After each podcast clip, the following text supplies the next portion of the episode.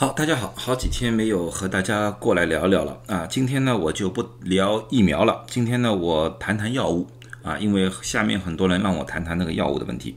嗯，这样子说吧，从疫情开始，刚刚开始的时候呢，大家呢，很多人把注意力呢都放在了新冠治疗的药物上面，特别呢有一项就是说老药新用。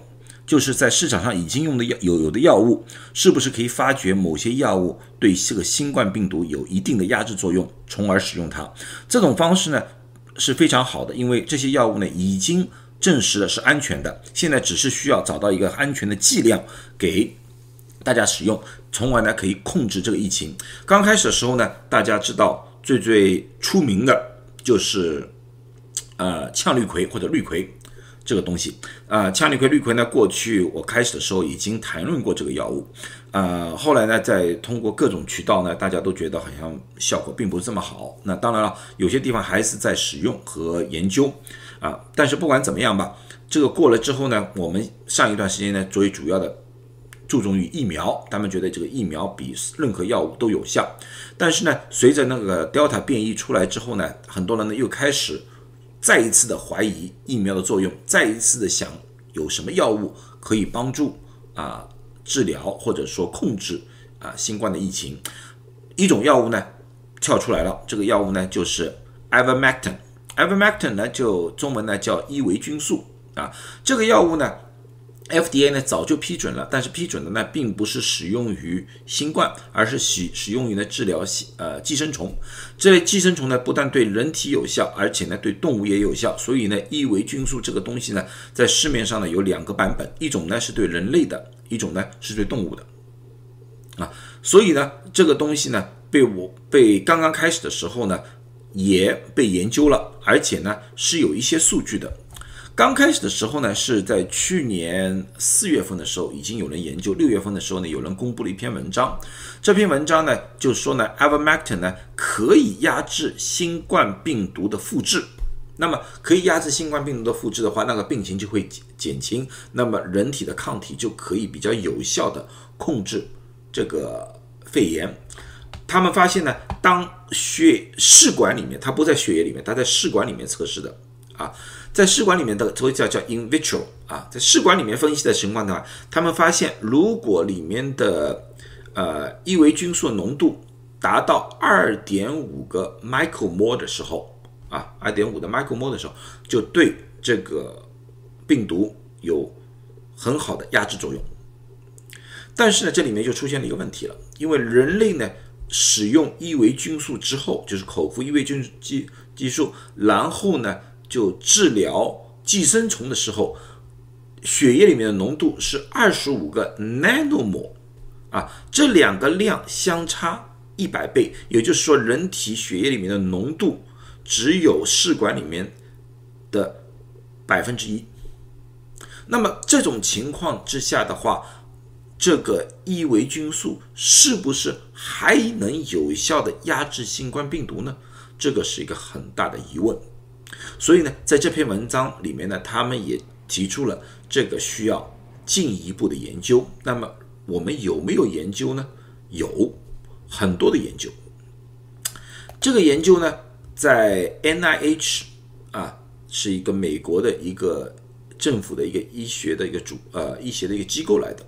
他呢，把市面上他们认为信得过的三期临床的报告汇拢起来，这个呢是他们的联网。啊，它里面有列举了十几个临床测试，啊，这个十几个临床测试呢，最后他们得出的结果是，结果并不理想，结果并不能说明伊维菌素可以有效的压制新冠，啊，但是这十几个测试都有各种程度的问题。第一，人数太少；第二，每一个测试剂量变化很大。所以很难说出哪一个剂量，呃，是不是剂量太低造成这个不理想，还是由于剂量太高，所以造成的副作用比较大，很难很难说。啊，另外还有一个问题，他们同时也使用了其他一些药物。当这些药物使用进去之后，我们不知道到底是这个伊维菌素的作用呢，还是其他药物的作用，而造造成了那个结果的不一样。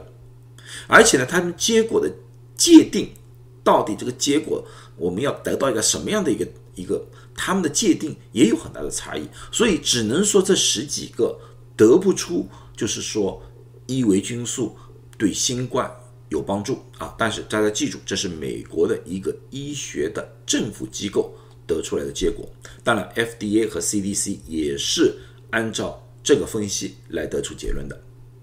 啊，所以这是官方的，但是我们也知道有一些其他的研究是说明了伊维菌素是有效的，里面最最最最出名的就是这个，啊，这个是在啊七月份公布的，他们是一个大型的综合实验。什么叫大型的综合实验？大型的综合实验并不是说他们自己做了临床测试，他只是把市面上他们认为。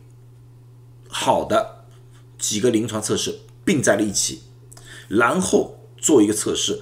他这个测试呢，当时引起了很大的反响。为什么呢？因为他们当时用的集中在一起，一共有三千多个患者，那么人数上面说是很足够的。他们合并了十一个临床测试，啊，然后得出来结果，伊维菌素可以非常有效的降低死亡率。降低住院率，这是他们的。但是这个研究里面有很大的一个问题，这个问题就是这十一个临床测试里面有很大一部分，他自己也说了，它里面有很大的是没有经过 peer review。什么叫 peer review？peer review 就是同行的鉴定和认证。这个为什么很重要？因为任何一个临床测试里面或多或少都有一些缺陷，有些缺陷是可以我们略微忽略的，但是有些缺陷是致命的。那举个例子说，它里面有一个伊朗的测试，它伊朗测试里面它做的很不错，它有不同的剂量，什么都有。但是我们分析了之后，就发现了一个非常严重的问题。这个问题是什么？它的对照组里面，啊，在对照组里面，它的新冠测试的阳性和阴性的比例有很大的问题。新冠测试在对照组里面，阳性的比例是百分之六十，阴性是百分之四十。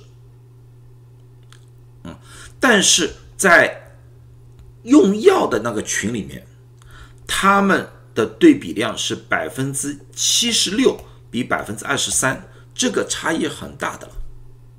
就是对照组里面阳性的比例低很多啊，这两个数字之间的差异，往往可以让这个实验有一个致命性的问题，就是在统计学上很难得出一个非常好的结论。这就是我至今为止做了这么多科普，想告诉大家的，并不是说一篇文章在某个杂志上刊登了，这个一定是一个非常好的一个测试，并不是这个样子。谁都可以写文章，谁都可以得出一个结论，但是这个结论放出去之后，要得到大家的评审，大家要觉得他这个实验做得好。与不好之后才可以接受它这个结棍，并不是说你登出去了就一定是好的。任何国家、任何人写的文章都是这个样子。所以说，有些时候有些人说我看文章是不是有点吹毛求疵？这就是我们的工作，我们的工作就是要在那些医学报告上面吹毛求疵，然后才里面能找出一些规律、一些我们需要的东西。很可惜，这个十一个测试里面，这十一个他们的报告里面，很不幸的，里面有很多个有这类型的问题啊。但是我并不能说它这个没有意义，这个可以说在某种程度上来说的话，可以代表某一些医学家的一些认知，就是说，在某种程度上，伊维菌素。可能对新冠治疗是有效的，只是这个数据还不明显，这个剂量还不明显。那么在当前的情况之下，在疫情之前，伊维菌素我说了是可以治疗寄生虫的。当时的时候，每周大概有三千六百张药单，这是疫情之前。但是到现在为止，特别是像一月份的时候，疫情高涨的时候，或者现在的时候，现在特别是一些反疫苗组织的人特别喜欢用伊维菌素。那么我也觉得没有多大问题。现在每周有八万八千张的药单，啊，这个比例的上升二十多倍啊？为什么呢？因为刚开始的时候使用的有所降价，因为大家觉得啊疫苗有效，我宁可打疫苗。但是现在这个 Delta 的情况之下，你打了疫苗之后还是可能被感染，所以很多人害怕了，很多人开始用伊维菌素。啊，这些就是处方来的，是医生开的处方，是人用的剂量。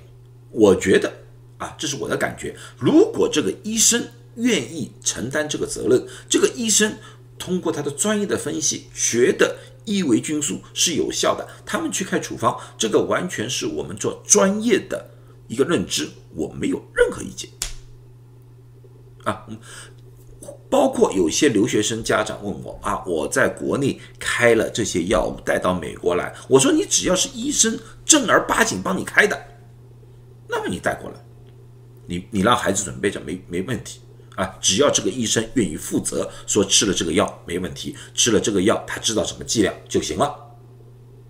啊，但是现在有很多人出现了一个奇怪的现象，就是他们去动物的药店去买动物的用药，记住，动物的体积和人的体积相差很大，一个牛用的量和一个人用的量，这个差别是很大的，所以现在出现了很多的中毒现象。这是我今天要告诉大家的，就是你如果要使用的话，要找医生去开处方，而不要自己去网上买那些来路不明的药。